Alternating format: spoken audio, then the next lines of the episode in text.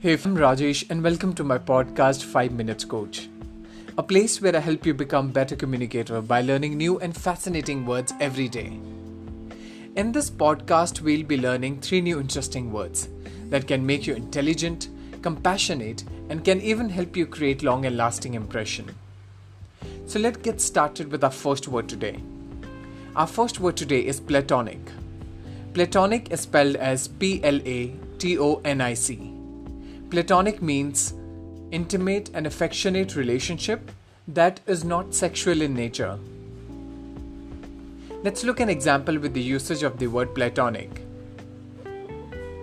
Our relationship is purely platonic and therefore I request not to spread the rumors. Our second word today is envisage. Envisage is spelled as E N V I S A G E. Envisage means contemplate or conceive as a possibility or a desirable future event.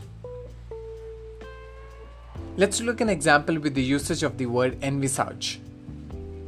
The peace treaty envisaged free movement across frontiers and borders. Our third and last word today is square meal. Square meal is spelled as S Q U A R E M E A L. Square meal means a substantial, satisfying, and a balanced meal. Let's look an example with the usage of the word square meal. Right to Education also made sure that every child must get a square meal when she is in the school. Interesting words, right?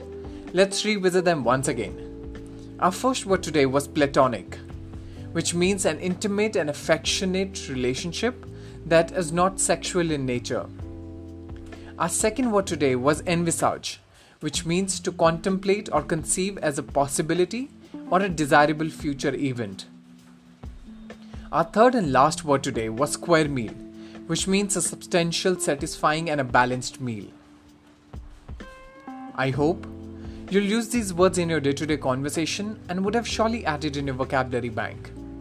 I look forward to see you tomorrow with new interesting words. Till then, take care.